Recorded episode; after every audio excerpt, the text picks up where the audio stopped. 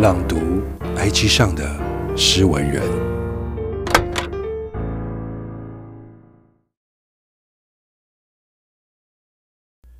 夜深了，看点故事。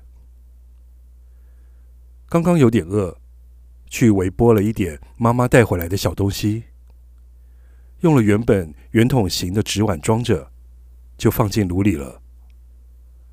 火力转成了中火，时间是5分钟。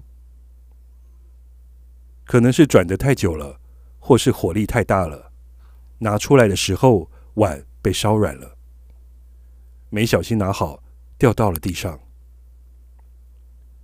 食物没翻出来，倒是滚烫的酱汁溅了起来，喷到我脸上，刺痛感灼烧着我的脸。稍微收拾了一下地面，想拿起手机跟你说我刚刚受了什么样的委屈，才想起来，啊，你已经不在我身边了。一时之间不太习惯，我很想你。